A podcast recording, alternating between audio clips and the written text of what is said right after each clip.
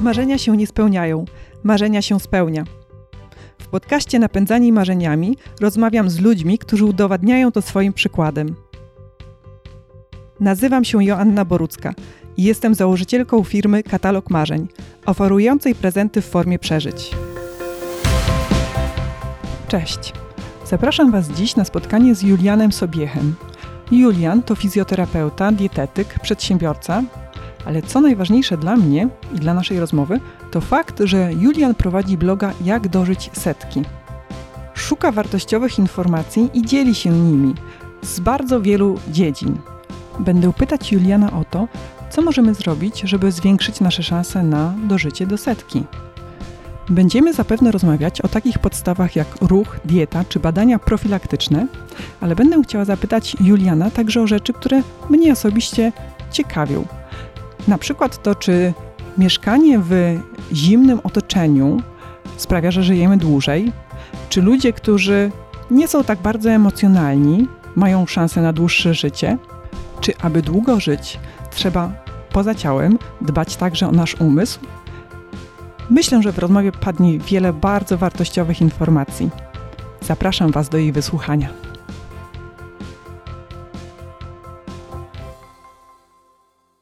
Cześć Julian, bardzo dziękuję, że przyjąłeś zaproszenie do podcastu Napędzani Marzeniami.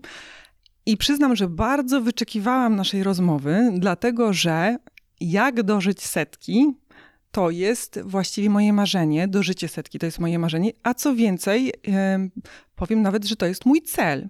Tylko zadaję sobie pytanie, czy ja faktycznie mam na to wpływ. Czy to nie jest tak, że my jesteśmy uwarunkowani genetycznie, no i po prostu gdzieś jest to zapisane, że takim maksymalnym czasem długości mojego życia, no to może być jednak trochę mniej niż te sto lat. Tak, Asiu, zdecydowanie masz szansę. Każdy z nas ma szansę, ponieważ jest kilka rzeczy, które, które pozwalają nam kształtować nasz styl życia, nasz, nasze zdrowie, naszą sylwetkę. Ten wpływ genów jest często przeceniany, bo wiele osób myśli, że gdy są otyli, to, to jest kwestia genów, bo na przykład mama była otyła, podczas gdy to jest też kwestia dziedziczenia nawyków, przyzwyczajeń.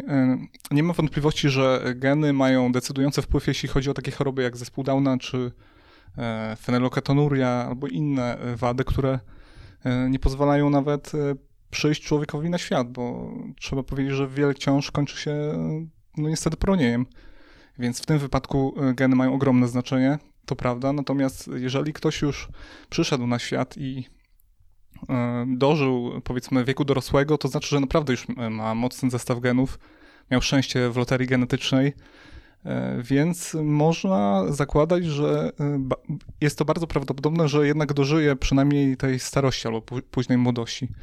I, i w tym wypadku ten okres dorosły, to jak on będzie przebiegał, jaka będzie jego jakość, mam na myśli głównie stan zdrowia, bo nie da się ukryć, że jeśli jesteśmy zdrowi, no to nie tylko żyjemy dłużej, ale i lepiej, bo po prostu, po prostu odpada nam całe mnóstwo problemów z głów, dlatego zdecydowanie warto się starać. Tak, styl życia odpowiada za stan zdrowia mniej więcej w pięćdziesiąt procent. Ja jestem fanem koncepcji tak zwanych pól zdrowia Pola Lalonda, Marka Lalonda, przepraszam. To był były minister zdrowia Kanady.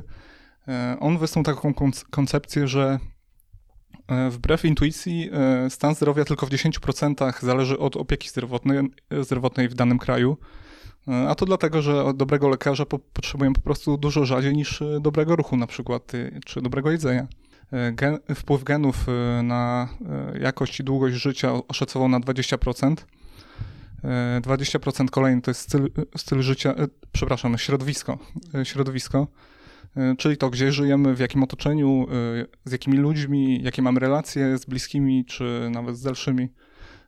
Na przykład, jeżeli żyjemy od początku w wielodzietnej rodzinie, ale te relacje są, powiedzmy, no, bardzo dobre, przyjacielskie i tak dalej, to nawet niespecjalnie potrzeba dużej grupy znajomych, żeby wykształcić w sobie umiejętności społeczne i zachować, powiedzmy, zdrowie psychiczne. ja lubię matematykę, lubię liczby, więc ja sobie szybko policzyłam. pięćdziesiąt, dwadzieścia, dwadzieścia, dziesięć. pięćdziesiąt, czyli styl życia, dwadzieścia środowisko, dwadzieścia... No właśnie, teraz powiem. dwadzieścia geny yy, i dziesięć opieka zdrowotna. Czyli można powiedzieć, że tak siedemdziesiąt do osiemdziesięciu procent yy, to ja mam wpływ w takim stopniu na nasze życie. Dlaczego mówię siedemdziesiąt osiemdziesiąt? No bo styl życia de facto no, to ja determinuję, ja wybieram, jaki styl życia chcę mieć. Yy, środowisko, no może tutaj troszeczkę trudniej, ale ja też mogę sobie wybrać, prawda? Czy mieszkam, czy chcę mieszkać w tych przysłowiowych Bieszczadach, czy chcę mieszkać w dużym mieście. Sposób, w jaki kształtuję relacje, to są też moje decyzje. I te ostatnie... Ostatnie, dobra, teraz pięćdziesiąt, dwadzieścia, dziesięć, tak, a ostatnie dziesięć procent opieka zdrowotna, no to tutaj w pewnym sensie też mam na to wpływ, prawda, bo y, y, odpowiednio dbając o profilaktykę, chodząc do lekarzy, których samodzielnie też y, wybieram, no faktem jest, że przy publicznej opiece zdrowia nie każdy ma taką możliwość, ale to pewnie temat na, na inną dyskusję niż naszą.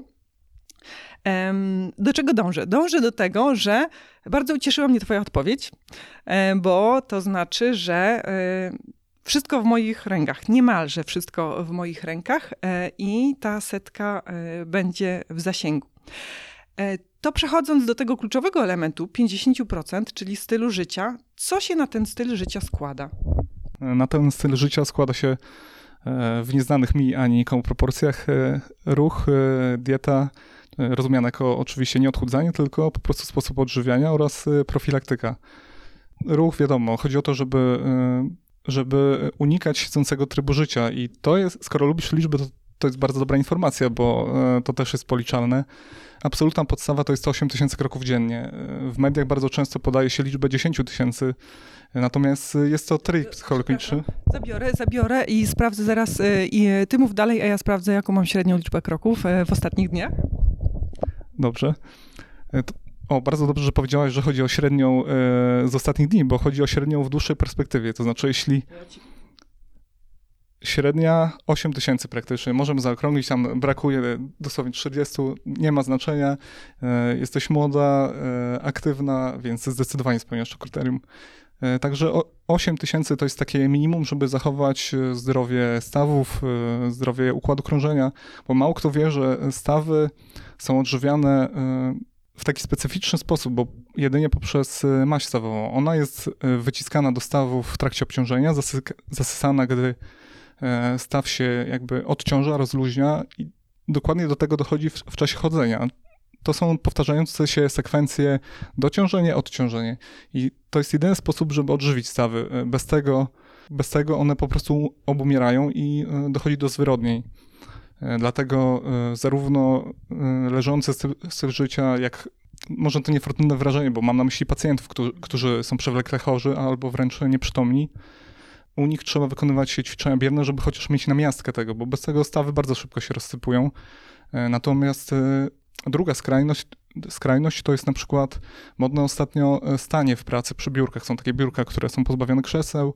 No i to nie, ja nie jestem do końca fanem tej koncepcji, bo raz, że stawy są przez cały dzień obciążone, a dwa, że męczą się też mięśnie posturalne, które wbrew pozorom, mimo że się nie ruszamy, to jednak przez cały dzień są napięte. Mięśnie czworogłowe, mięśnie pleców.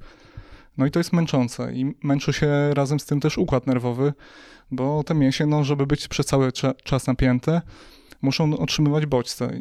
Układ nerwowy też bardzo szybko się męczy, więc siłą rzeczy nie jest to idealna koncepcja, bo no, po prostu nie przysłuża się niczemu. To jest, na, to jest złudzenie, że, że w ten sposób pokonujemy siedzący tryb życia.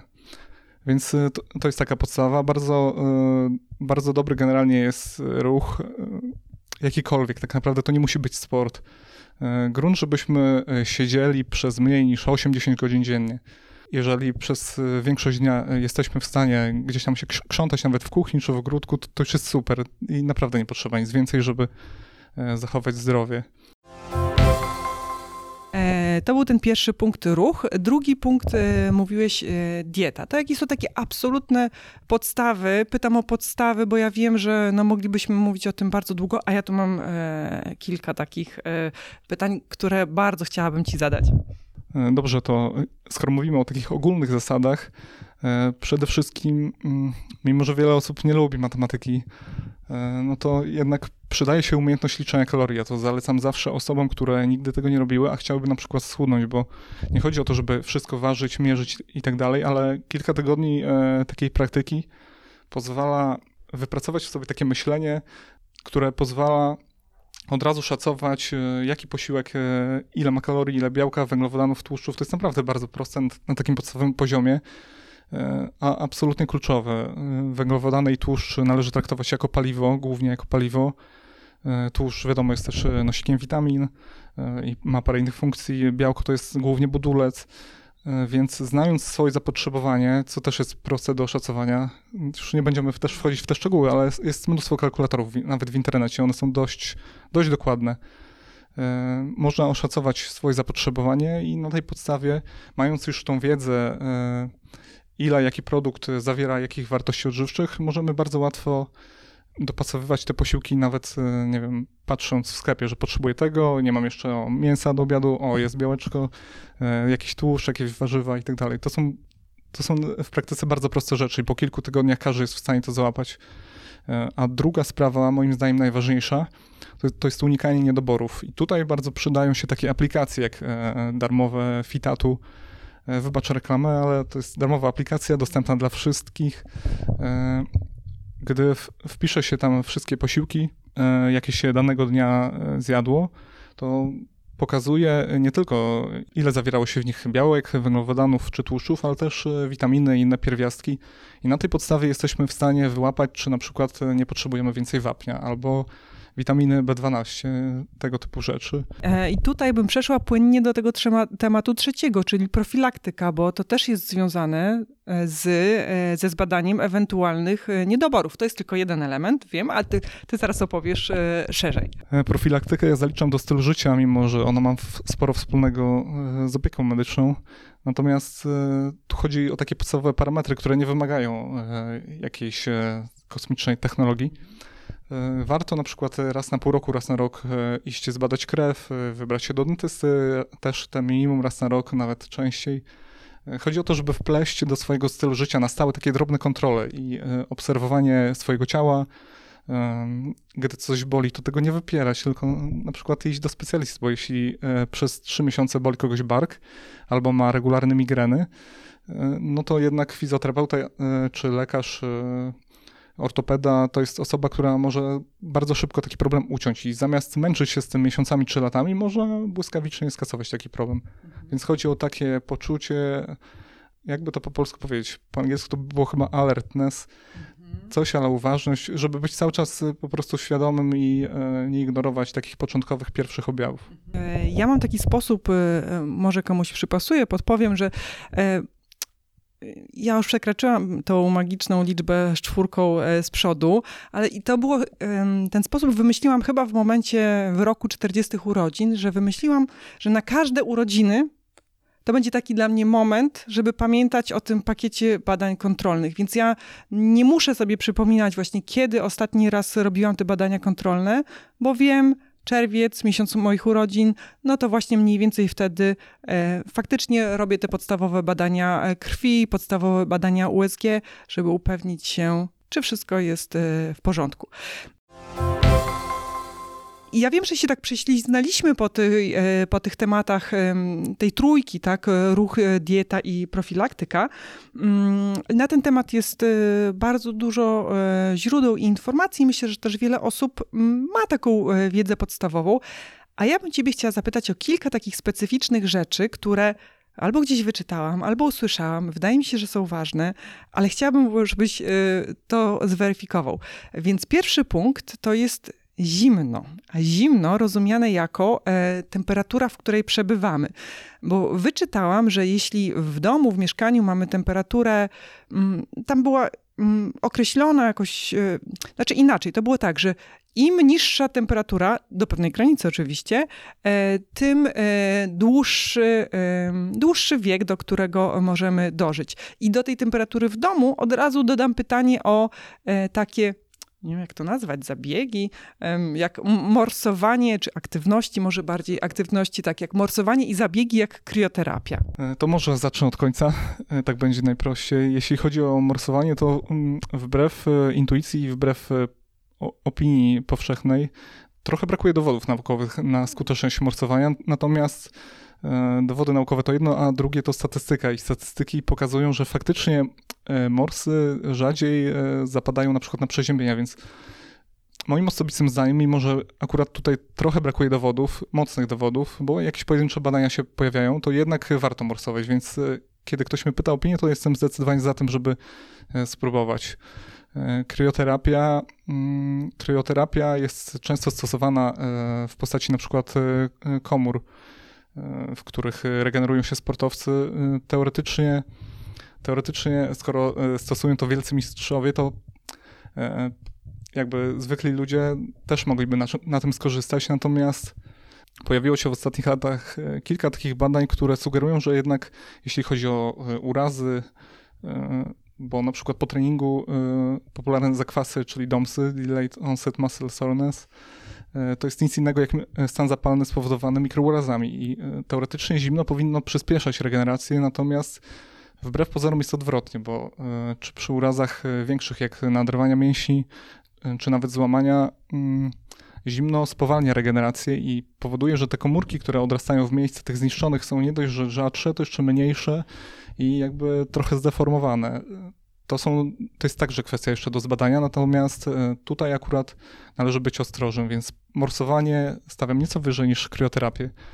A jeżeli chodzi o temperaturę, w której przebywamy, jeżeli chodzi o sypialnię, to tutaj sprawdzają się zazwyczaj statystycznie temperatury typu osiemnaście dziewiętnaście stopni, czasem dwadzieścia. Chodzi o to, żeby to była trochę niższa temperatura niż w zwykłym pomieszczeniu w ciągu dnia, a zazwyczaj w większości mieszkań jest to dwadzieścia jeden dwadzieścia dwa stopnie, bo w nocy my też się nie, nieco wychładzamy, nie ruszamy się, nie produkujemy tyle ciepła, więc chodzi o to, to można akurat samemu metodą prób i błędów jakby wypracować, jaka temperatura komu odpowiada i w jakiej czujesz się komfortowo.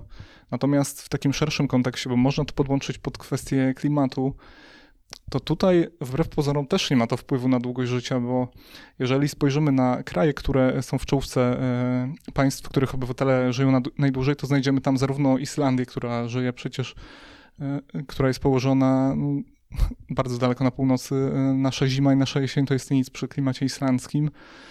Jest tam teore- teoretycznie według niektórych zimno i depresyjnie, ale statystyki na to nie wskazują, bo Islandczycy żyją bardzo długo.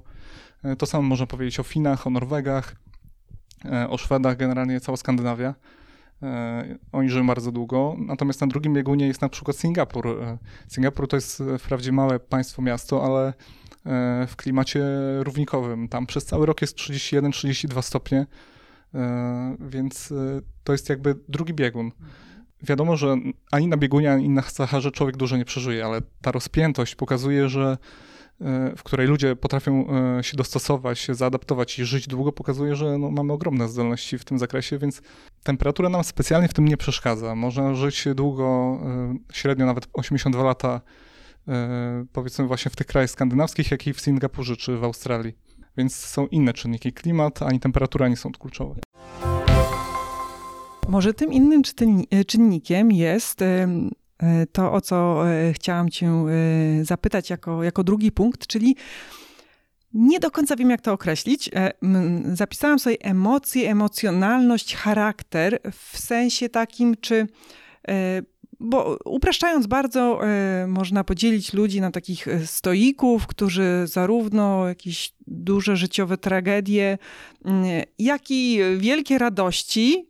No, przyjmują ze spokojem właśnie. I druga grupa ludzi to ci, którzy no, mocno rozpaczają, przeżywają, jak dzieje się coś złego i równie mocno świętują, cieszą się, jak dzieje się coś pozytywnego. I tak sobie teraz skojarzyłam, że powiedziałeś o Skandynawii, powiedziałeś o Singapurze. Zarówno Skandynawia i generalnie te północne kraje kojarzą mi się z takim właśnie większym spokojem. Singapur to daleka Azja. W sumie też mi się kojarzy daleka Azja z ludźmi, którzy no, tych emocji nie pokazują. Nie wiem, czy nie przeżywają ich w środku, ale, no, ale raczej chyba tak bardzo nie pokazują. Więc pytanie brzmi, czy właśnie to podejście, ta, ta emocjonalność, czy, czy to może mieć wpływ na długość naszego życia? W mojej takiej intuicyjnej ocenie musimy tutaj rozróżnić dwie kwestie, czyli charakter i temperament, bo temperament jest wrodzony i niezmienny. On się ujawnia już w pierwszych miesiącach życia i bardzo łatwo to zauważyć, bo każdy zna jakieś osoby, które są naturalnie pobudzone, wszędzie ich pełno, mają mnóstwo energii. I z kolei też na drugim biegunie są właśnie tacy stoicy, wycofani melancholicy, którzy potrzebują więcej czasu do namysłu albo wszystko robią wolniej. I to, to jest temperament. Tego nie da się zmienić, chociaż niektórzy określają, że temperament jest jak sprężyna, czyli można go lekko nagiąć, ale koniec końców i tak wróci do pierwotnego kształtu.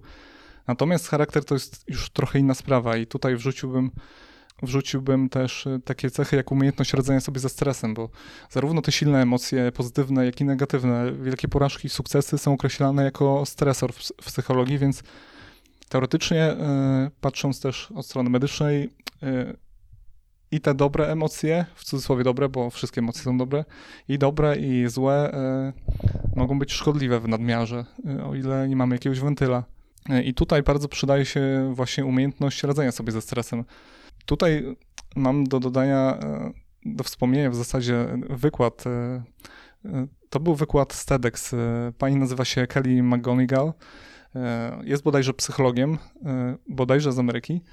Ona zajmuje się generalnie właśnie problemami ze stresem i ona zauważyła coś takiego, co wydaje się być, wydaje się poparte badaniami, że stres, owszem, jest szkodliwy, a nawet bardzo, bo chroniczny stres może skracać życie, to znaczy zwiększa ryzyko przedwczesnej śmierci o czterdzieści trzy procent, natomiast wyłącznie u osób, które są świadome, a raczej wierzą w to, że ten stres szkodzi.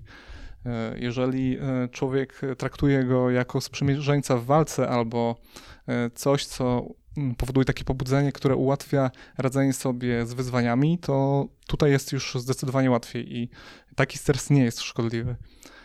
Więc to, to jest jedna sprawa. Druga sprawa jest taka, kiedy człowiek potrafi sobie przetłumaczyć te swoje reakcje na, na stan fizjologiczny. To jest taka umiejętność właśnie, taka inteligencja. I chodzi o to, że gdy dopada nas ciężki stres, wiele osób nie zdaje sobie sprawy, co się z nimi dzieje. Po prostu czują jakieś takie spięcie, pobudzenie, fale gorąca. Natomiast jeśli ktoś zdaje sobie sprawę, że albo potrafi zauważyć, tak jak osoby zaznajomione z jogą albo z medytacją potrafią stanąć obok i zacząć siebie obserwować.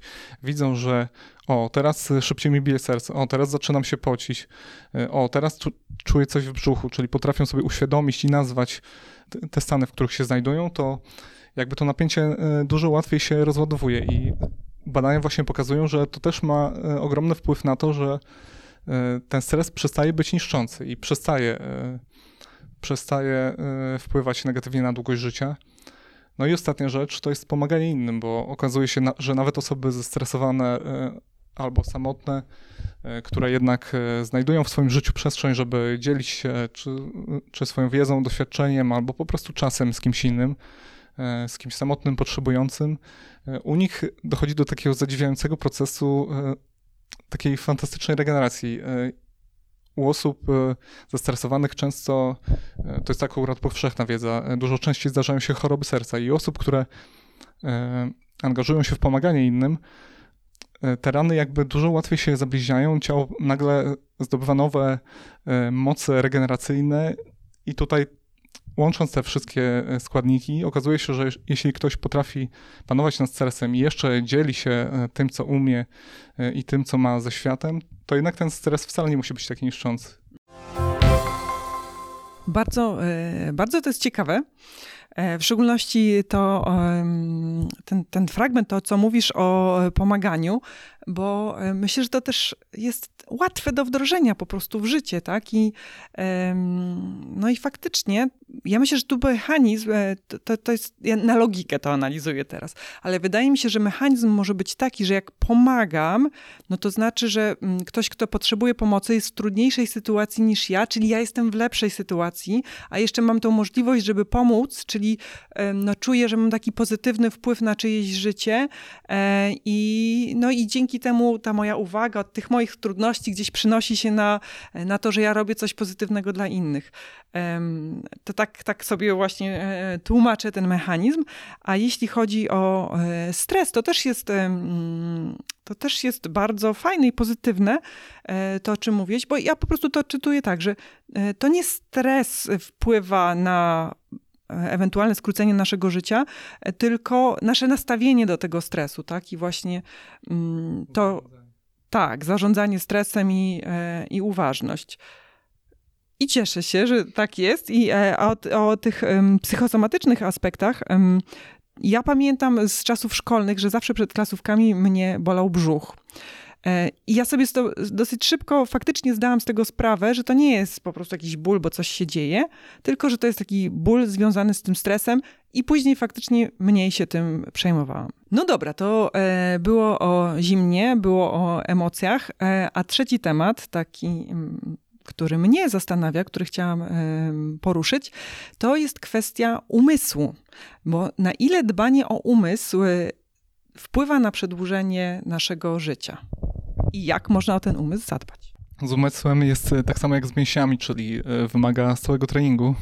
Natomiast sytuacja jest o tyle lepsza, że to, co wypracujemy, działa dużo dłużej i jest to jakby łatwiejsze i przyjemniejsze, przyjemniejsze do wykonania. Po pół roku na przykład bez treningów i leżenia w łóżku po mięśniach nie ma śladu. Natomiast to, co wypracujemy przez całe życie, jakby głód wiedzy, który nas, nas napędza i powoduje, że gromadzimy przez całe życie nowe bodźce i nowe informacje, to jest, to jest jakby kluczowa cecha, która pozwala zachować dobrą kondycję umysłu i tu i teraz i przedłużyć jakby ten nasz ten okres, kiedy jesteśmy w pełni wydajni. Chodzi o to, że wiele chorób takich jak demencja czy choroby neurodegeneracyjne, to polega na tym, że po prostu w mózgu tworzą się, no w cudzysłowie, dziury. Po prostu ta tkanka zanika.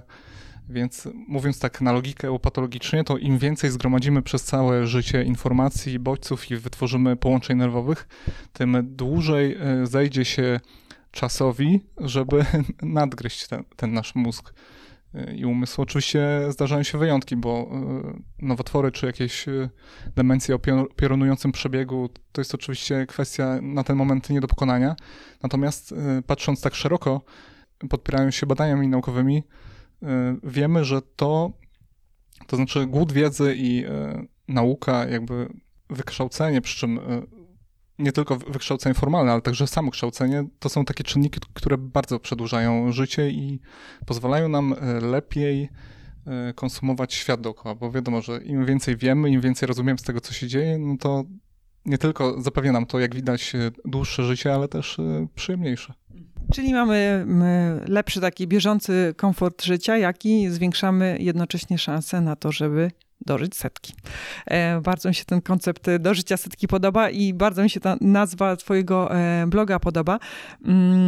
Ja znalazłam taki wpis właśnie jeszcze w kontekście dbania o umysł. Wpis o dziewięciu sposobach, jak odmłodzić mózg i umysł i tam jest głębokie oddychanie, relaksacja, czytanie, uczenie się nowych rzeczy, podróżowanie, bycie ciekawym świata, szukanie nowych bodźców, joga, medytacja, ćwiczenie i ciała i, i umysłu. Tak, i pobudzanie wyobraźni książkami, muzykami, grami. Długa lista. My podlinkujemy, podlinkujemy twoje media społecznościowe pod, pod tą audycją, żeby każdy mógł się zapoznawać z tą wiedzą, którą się dzielisz. A teraz bym chciała przejść do czwartego punktu, który mnie tak intryguje. Ja go sobie hasłowo nazywałam fizjoterapia, ale tak naprawdę chodzi mi w szczególności o masaże, bo masaże ja kojarzę takie dwie kategorie. Masaże właśnie dla sportowców, które są związane z tym, żeby szybciej przywrócić ich ciało do, do formy, właśnie po, po dużym wysiłku, po jakichś urazach. A druga kategoria masaży, którą kojarzę, to są takie masaże stricte relaksacyjne, no, żeby się przez godzinkę no, miło e, poczuć. Ale wydaje mi się, że w tych masażach jest coś więcej i poza tym relaksem, to one jednak mają dla takiego, no, nazwijmy to zwykłego człowieka, także e, pozytywny wpływ. jak to jest, jak to jest naprawdę. To ja bym chciał od razu rozszerzyć to pojęcie masaż o wszystkie techniki manualne, bo trudno czasem to rozgraniczyć, bo masażem będzie zarówno dwuminutowy masaż mięśni podpotylicznych, takich tutaj malutkich, jak i godzinny relaksacyjny masaż, więc wymieniła się dwie, dwie kategorie, masaż relaksacyjny i masaż sportowy, a ja bym dorzucił jeszcze masaż leczniczy. leczniczy. I tutaj spektrum, na jakie możemy działać, jest bardzo szerokie, bo to jest akurat moja spe- specjalność. Ja zajmuję się między innymi leczeniem bólów głowy w ten sposób. Chodzi o to, że w mięśniach my wszyscy jesteśmy skonstruowani w ten, sp- w ten sam sposób, czyli mamy te same kości i te same mięśnie, które przyczepiają się w tych samych mięś- mięśniach, więc napięcie u większości osób też gromadzi się w tych samych miejscach i one... One się ujawniają w postaci tak, tak zwanych punktów spustowych. One są dosłownie wyczuwalne palpacyjnie, to znaczy możemy dotknąć i to są takie grudki, jakby twarde, okrągłe, czasem obłe w mięśniach. Ewidentnie wyczuwalne nawet dla amatora, który nigdy nie masował. I rozluźnienie takich punktów, czy to właśnie masażem, czy mocniejszymi tek- technikami jak terapia punktów spustowych, pozwala to napięcie uwolnić, a to się wydaje błahe, ale tak naprawdę... W szkołach tego nie uczą, bo my jesteśmy wciąż jakieś, tak oceniam, dwadzieścia lat za zachodem w tych kwestiach. W Polsce coraz większą popularność zdobywa osteopatia. Coraz więcej się o tym słyszy i bardzo dobrze, bo ona pozwala jakby znaleźć przyczyny bólu często zupełnie w innych miejscach niż tam, gdzie naprawdę boli. I to pod to pojęcie... Pod tą definicję podpadają też te punkty spustowe, o których mówię. Chodzi o to, że na przykład mamy taki mięsień mostkowo-obojczykowo-sutkowy, który biegnie tu od ucha do, do obojczyka, do mostka. W momencie, gdy ktoś na przykład siedzi tak jak my teraz, czyli ma stale skręconą głowę, u nas to pół biedy, bo my posiedzimy tak powiedzmy przez godzinę, ale jeżeli ktoś ma w pracy na przykład monitor zwrócony w tą stronę, to napięcie będzie mu się gromadziło, gromadziło stale i ono będzie jakby nie do skompensowania. Będzie, będzie go tyle, że ten mięsień po prostu stwardnieje i o czym mało kto wie, to napięcie często, często powoduje ból na przykład tutaj przy gałkach ocznych, tu w kącikach. Podobnie mięśnie podpotyliczne, o których wspomniałem, one są bardzo małe, znajdują się na granicy szyi i czaszki, ale z racji tego, że przyczepiają się do opony twardej, potrafią, gdy są spięte, u osób, które z kolei na przykład siedzą zgarbione albo z głową zwieszoną w przód, one jakby trzymają tą głowę, żeby nie upadła, więc u osób, które siedzą zgarbione w pracy, te mięśnie także znajdują się w stanie ciągłego napięcia. I masaż jest tu po prostu zbawienny, bo to, że mięśnie podpotyliczne i cały ten kompleks tu dookoła, szy, szyja, kark i tak dalej, to, że potrafi rzutować na oponę twardą, pośrednio wpływa na mózg, bo ciągnąć za, ciągnąc za tą oponę wywiera jakby, zwiększa się ciśnienie powiedzmy na mózg i przez to pojawia się mnóstwo objawów neurologicznych czy pseudoneurologicznych, bo ludzie często, pacjenci mają zawroty głowy albo właśnie ciężkie migreny niewiadomego pochodzenia, a okazuje się, że właśnie źródłem są takie drobne punkciki, punkty spustowe. I to brzmi tajemniczo. Ja bardzo staram się to promować, przynajmniej wśród swoich odbiorców, bo to jest nie dość, że proste, to jeszcze skuteczne i pozwala pozbyć się problemów, które z ludźmi są dosłownie przez lata, bo spotkałem już mnóstwo osób. Zresztą do takiego grona należy moja Karolina, która latami cierpiała na migreny, miała ataki dwa razy w tygodniu średnio już w takim kulminacyjnym momencie, a każdy taki atak to jest kilkanaście do kilkudziesięciu godzin wyjętych z życia, po prostu taka ciężka migrena. I ona też miała światłowstręt, zawroty głowy, raz zemdlała z tego bólu i okazało się, że wystarczy właśnie popracować raz nad sylwetką, dwa doraźnie stosować ten masaż, więc masaż leczniczy, leczniczy pozwala naprawdę zwiększyć komfort życia, a pośrednio myślę, że no także wydłużyć życie, bo taka migrena, życie z taką migreną zdecydowanie przysparza mnóstwo stresu i to tego najbardziej szkodliwego. Czyli potwierdziło się, że warto dbać no, o swoje ciało właśnie w ten sposób, o którym rozmawiamy, czyli również poprzez masaże. Julian, zmieniając trochę temat, ja chciałam się ciebie zapytać i troszkę zbliżając się do końca naszej rozmowy, w ogóle skąd zrodził się ten pomysł bloga Jak dożyć setki i pomysł właśnie propagowania wiedzy, którą poprzez ten blog no, nam serwujesz po prostu? Ja bym chciał jakoś prosto odpowiedzieć na to pytanie, ale sam nie wiem, w którym momencie określić początek, bo tak naprawdę o tym, jak wygląda moje życie teraz, decydowałem jakieś piętnaście lat temu, czyli jeszcze w gimnazjum, bo tak naprawdę to jest trochę paradoks, bo człowiek jeszcze wtedy nie za wiele wie, nie za wiele rozumie, a już musi decydować o sobie i u mnie takim momentem był wybór klasy w liceum, to znaczy ja byłem równie dobry z matematyki co z biologii i miałem, miałem straszny dylemat. No i wybrałem matematykę. Poszedłem, maturę zdałem bez problemu, przeszedłem liceum, dostałem się na Politechnikę i prawie nikt tu nie wie, że studiowałem dwa lata na Politechnice. Dostałem się na inżynierię biomedyczną, bo ta medycyna jakoś zawsze mnie ciągnęła. Właśnie stąd te dylematy już od gimnazjum. No ale niestety okazało się, że jest to bardziej inżynieria niż biomedyczna, więc ta komponenta anatomiczna była tam no, zbyt mała, żeby mnie zadowolić, więc mnie nie interesowała taka inżynieria. No i okazało się po dwóch latach, że znalazłem dwie uczelnie w Polsce, które z matematyką i fizyką przyjmują na kierunek medyczny, jakim jest fizjoterapia. No i się zaczęło. Poszedłem na studia, zacząłem już wtedy takie pierwsze próby prowadzenia działań edu- edukacyjnych. Ja mam coś takiego, taką potrzebę, że jak czegoś się nauczę, to po prostu zaraz chcę się tym dzielić. Ja nie wiem skąd to jest, ale mam takie poczucie, że po prostu ta wiedza nie należy do mnie, a skoro ktoś to kiedyś wszystko odkrył, opisał i podzielił się tym ze światem, no to ja tym bardziej mam taką potrzebę. Więc pierwsze takie próby, pierwsze fanpage i pierwsze artykuły napisałem na studiach, powiedzmy z osiem dziewięć lat temu. No i to były moje takie pierwsze próby. Później je porzuciłem. Porzuciłem zresztą razem z całymi studiami, bo o tym też mało kto wie. Ja się obraziłem trochę na zawód przez na parę lat. Ale ta medycyna, no znowu, nie potrafiła ze mnie wyjść, nie potrafiłem jej z siebie wyrzucić, więc kilka lat temu wróciłem do tego. Przy czym nigdy nie zrezygnowałem na przykład z praktyki, bo cały czas mam swoich stałych pacjentów, których też poznałem już często na studiach.